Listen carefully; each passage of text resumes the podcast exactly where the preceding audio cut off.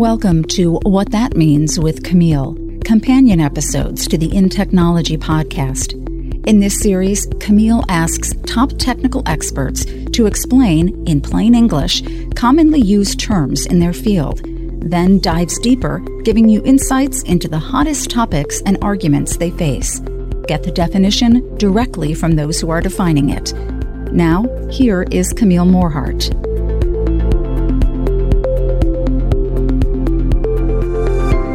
Hello and welcome to In Technology podcast. Today I have Ardy Arianpour on from Seqster and I'm going to let him define what the company does.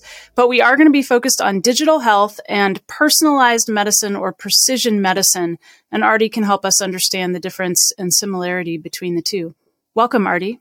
Thanks so much, Camille, for having me here.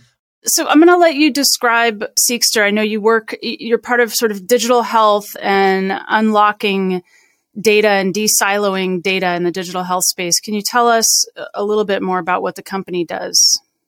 Sure. Um, Seqster is a healthcare technology company where we've pioneered the longitudinal health record for patients. We put the patient at the center of healthcare in order to disrupt or break down the silos, as you mentioned, from EMR, EHR data to your baseline genetic genomic data to your wearable medical device, remote patient monitoring data.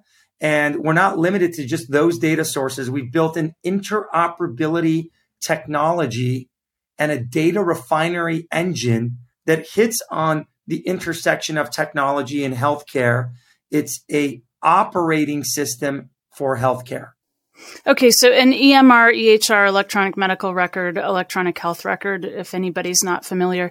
So it used to be that, you know, you go to the doctor's office or the hospital and if you needed any kind of lab test or you needed one specialist weighing in on another specialist or back and forth between primary care, it was like, fax this piece of paper over here, or I'm sorry, I have to retake the x ray because I can't trust the x ray from the other place uh, or it can't really come in transit at the quality that I need it to.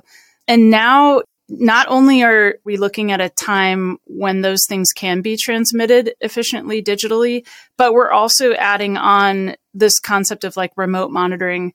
Can you just lay that foundation rather than how you're tackling it specifically, but what are all of the different ways that medical data can be collected digitally and transferred digitally today? I would first start off with just the foundation of data itself. There's various different EMRs or electronic medical record systems or EHRs, electronic health record systems, such as Epic, Allscripts. There's about 28 major ones in the United States. And one reason why our healthcare is so fragmented is because those systems don't actually talk to one another. And so, you know, when you're a patient or you're a physician or clinician and you're trying to deal with care coordination, it's very hard to get data from one system to another system if you're moving across the country or going to a specialist for the first time or whatever that scenario or intervention might be on the medical side. But more importantly, there was something that was passed called HIPAA. And HIPAA is a law that the P within HIPAA stands for portability, but they never actually made the data portable. So what Seqster did out in uh, 2016 when we founded the company, we had this, you know, idea of bringing together all of your health records from one place all of your DNA data from another place, all of your medical device data or your Garmin watch and your Apple watch data that don't talk to one another because of that same interoperability issue into one place and visualize that data for the patient and caregiver. So did the systems not talk to each other because they had some sort of incentive not to because they were trying to keep the records separate or did they not talk just because they were doing their own thing and there was no special incentive to talk to each other yeah that's a really good question um, i think the best way to answer that from our standpoint is one, it's a really hard problem. So I wouldn't really blame anyone for it. It just kind of happened when the HITECH Act was passed years ago and records started being digitized. Patient portals were being made so that you can pay your bill and things like that. Every single health system operates as a business entity on their own. I wouldn't say it was on purpose. The health systems did not go above and beyond to collaborate to make it easier for patients. And that's why in the US, we have this interoperability issue where McKinsey, the big consulting company, has estimated um, from just uh, 2018 or 2019 was the last time I saw the numbers. They calling it anywhere between a 35 to 40 billion dollar ballooning annual problem for healthcare. Right? I think it's it's much higher than that. I don't know what the current figures are, but that's because you know there's been hundreds of medical devices that have been launched in the last decade. There's been wearables that have been launched. Those things don't even talk together. There's new medical practices, doctor clinics, dermatology offices, optometry offices that don't talk to the health system. It's very fragmented. But how are you getting the information then? Like, are they providing APIs for you, or how are you actually gathering it and putting it in one dashboard? Yeah. So what government did from the Office of ONC and CMS and Health Human Services, they set out a law called the 21st Century Cures Act. That law allows patient access rights. Seqster was the concept used for those 21st Century Act law. And in 2016, when we founded the company, Camille, we never thought that Seqster would have been law. That's not what, why we founded it. We fell on this accident on interoperability and just started grinding and doing what I call the dirty engineering that no one really wanted to do. Mm-hmm. And um, if you want to visualize data, you have to be able to standardize that data on the back end. You can't have Stanford data, Memorial Sloan Kettering data, Cleveland Clinic data, NYU data, all together if that data is not standardized. So how we do it is through the patient. Put the patient at the center. So what do you mean the patient's at the center? If I'm the patient, I'm looking at all of my different records and then I get to decide where I send them. Is that the You have complete control, complete ownership, and complete sharing accessibility for your information. So, Ardy, if I'm a patient and I'm accessing my dashboard through a portal or something, does this cost me anything? Doesn't cost you money. How do we make money is probably the better question. It's subsidized. For example, if you go to T Mobile, you don't have to go pay for a new iPhone. They'll give you a new iPhone for free, but you got to sign a two year contract with T Mobile or Verizon or whatever it may be, right? With us, let's say we have a deal with Pfizer Let's say we have a deal with Novo Nordisk. Let's say we have a deal with whoever, Coca Cola for their employees. You get it through them. However, when I first started, we built the direct to consumer application and we pivoted after Bill Gates actually called me and he told me, you guys have an operating system. This isn't a platform. You know, after that, we pivoted to the Seqster OS and we built this operating system. But you can try it yourself if you go on your desktop and go to app.seqster. It's completely free, never charged. You can even go check it out. You don't even need to connect any data. But if you do, you know, you can see what it looks like.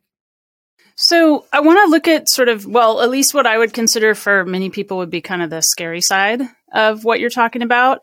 When you're starting to talk about collecting data even while I sleep or looking for like heart arrhythmias or even like ergonomic tracking kinds of data that could be collected through what I'm doing on my PC. E- even if I have control over it, it's being gathered, it's being aggregated, and then there's a potential for that to be shared across health providers, across technology companies, across maybe even insurance are concerns legitimate? Are they rational? And Yeah. what kinds of things are being done in general? I mean, it doesn't necessarily have to be Seqster, but just in general, like what kinds of ways are we protecting that type of data? So a couple things. Um, that's that's super valid. What you bring and privacy and security are of concern, and it was also a heavy investment that we made at the beginning. So you probably heard of certain breaches within healthcare systems, right? There's certain breaches of data that happen. And one reason why that happens, I'll give you an example. Kaiser being one of our biggest healthcare systems in the United States, um, in the state of California, has around 11.7 million patients. They have one encryption code for all those 11.7 million patients. So if there's a breach, there's access to a vast majority of the data. And it's not just Kaiser, that's any health system, whether that's a health system that's 100,000 people or if it's MD Anderson that has a million people about. They all have this problem because how they were built from the beginning. Even if they want to change it, they're not going to just shut down their practice and shut down the EMRs and then launch a whole new thing. And I'll tell you why. The best way to actually encrypt data is the moment of collection. We built and we've improved and progressed on the encryption. We have 256 bit encryption. We have bank level security there. And more importantly, if you have one patient or 11.7 million patients like Kaiser, you have one encryption identifier for that one patient or 11.7 million different types of encryptions because the moment of collection happens at the patient level. Now, you can't expect health systems to take the same exact stance because they're not really direct to consumer. They're a provider. They're a health system. So their business is different. But for our technology and our model, how we made it more secure says something about where technology is headed. So the companies that are supporting you then, the pharma, big pharma, for example, you listed off, how are they benefiting from it?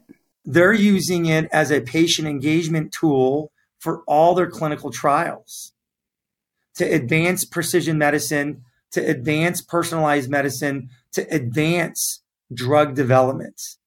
So the patient gets something back within the trial, meaning they get to track and monitor their health data, and the patient gets to give consented data to that trial. So are you envisioning in the future running some kind of an AI model off of your own private dashboard? Is the ultimate goal kind of this predictive medicine or just health monitoring? And are you going to use AI to kind of look for patterns and trends? We are definitely interested in doing the right things with AI. There's a lot that can be done within healthcare because of physician burnout, patient burnout, and just finding certain things that you couldn't find before. There are current examples, such as when you go get a colonoscopy, there's a live, a GI doc looking at your colon and they can miss things. But now with AI at the tip of the marker that is trying to find the scans, AI might find something that that person missed with the naked eye. That's a great example of AI actually in medicine. And the reason being is because they're able to layer that AI on top of the data. This is happening also um, for breast cancer and breast screenings. But, you know, when you're looking at the data, the more data you have, the more you can pump out, the more analytics and AI becomes more valuable. So there's been kind of a trend or a little bit of a trend toward AI using distributed models in the healthcare space, like federated learning, where we can say, okay, hey, patient data can remain, you know, literally in the hospital where it was collected through that imaging system. And then we'll use aggregators and go train central models. But your data, your raw data, health data never leaves, never goes into the cloud. and people cite that as a security priority. So it sounds to me like you're talking about the opposite, where you are aggregating all of this data. The raw data is leaving the places where it was collected, either your wrist um, or or the hospital or the genome lab. So talk to me about do you think that that which model is going to prevail or will it will it depend on the use case or will they both grow? I do think that it's the latter 100%, not even 99%. It's dependent on the use case. It's dependent on the disease. It's dependent on the patient. Mm-hmm. It's dependent on the caregiver. Now, is that going to change in the near future? I don't see that changing. From our experience, it's completely dependent on the use case. What use cases do you think will remain distributed or federated and which would be aggregated? Is it like disease versus health or, you know, longitudinal tracking versus some other kind of a thing? Is there like a general? Absolutely. Yeah, longitudinal data tracking, post market surveillance studies within clinical trials. What's that? Let's say you're on Humira and there's another drug by Takeda called Entyvio, and your physician changes your drug for whatever reason maybe because it has better efficacy, maybe because it's better personalized for you, because now we have all this data and we can make better decisions based off the person, not just off of a pharma company selling us a brand name, right? That can't really be unless you actually have a 360 degree view of a patient. And when you aggregate this data from multiple different sources, from multiple different providers that you've had within your care journey or patient journey, the intervention becomes a lot easier. It becomes a lot more clear and decisions can be made a lot quicker too. I stand by the saying of health data is medicine. I believe, and we believe at Seqster, because we've seen it firsthand with our technology saving people's lives because we were able to run a tumor board in six hours and get a patient into surgery within less than a week. And then they were able to remove that tumor out of their ascending colon and dodge cancer being metastasized. Health data is medicine because of certain examples like that. And we see that across different use cases. For sure on oncology, it gets really complicated when you're going into dementia and Alzheimer's. And that's another big segment in the US that's, I think, is going to be the most growing disease in the next two, three decades because of our aging population. And there's a lot of silver tech, they call it, mm-hmm. that's trying to solve those problems. But what they're forgetting is how do you get all the data in a common form? I had personally two grandmothers that passed away due to Alzheimer's disease. What if I was able to share my data with your family? We're not related, but maybe my data can help your family because you guys might be going through the same patient journeys, caregiver journeys. So all this defragmentation of healthcare really affects a domino effect around not just patients and, and the home, but overall the well-being of our country. I do have another question that's kind of related to access. So, for people who are distrustful of big tech or big pharma, what kind of guarantees do they have that they still have top access to healthcare, even if they're not interested in having their records aggregated or shared? You can use it still and consent not to share it. It doesn't need to be shared. So, that's where the digital consent that we built within the system comes in handy. We built that engine where we plug into any enterprise as a white label and the consented data is what's being used and shared in a de-identified way. Okay, yeah, true. I think we probably should have noted that before. Even if you're sharing information, it's been anonymized or it's been de identified in such a way as it can't be associated with you, the individual, you associated with your name. Good point. Yeah, all the data is de identified and all the data is encrypted. So, do you think that there's a future for if I have sovereignty over my own data, even if a platform is collecting it or aggregating it for me?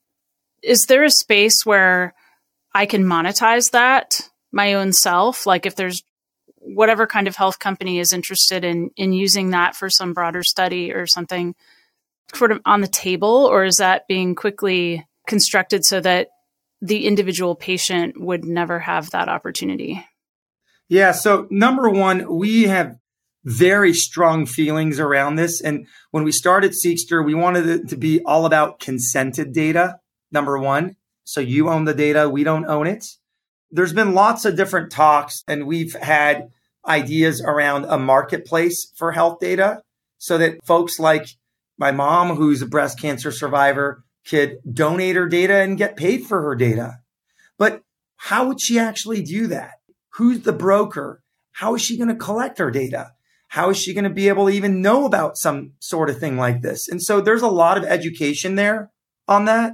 There could be an enormous opportunity around this. I think what's really interesting is that everyone's kind of thinking about this around their health data. And the reason being is because they know that it's personable and they know that it's valuable. You don't really think about that when you're sharing your pictures on Instagram or your posts on LinkedIn because how valuable is it? Maybe it's worth pennies or I don't know, maybe dollars, but your health data is actually worth a lot. It costs $168,000 to keep someone in a clinical trial. Thank you, Ardy Arianpour, CEO and co-founder of Seqster. I really appreciate your insight today into digital health. Personally, I'm looking forward to more and more conversations about the intersection between biology and healthcare and technology. I think that this is really leading edge, cutting edge stuff that also comes with a certain amount of apprehension and uh, ethics and privacy considerations. So I really want to make sure we uh, carefully go through some of these conversations. Appreciate your insight today and your opinion, Ardy. Thanks so much, Camille, for having me here. Stay tuned for the next episode of In Technology and follow at Tom M. Garrison and Camille at Morhardt on Twitter to continue the conversation. Thanks for listening. The views and opinions expressed are those of the guests and author and do not necessarily reflect the official policy or position of Intel Corporation.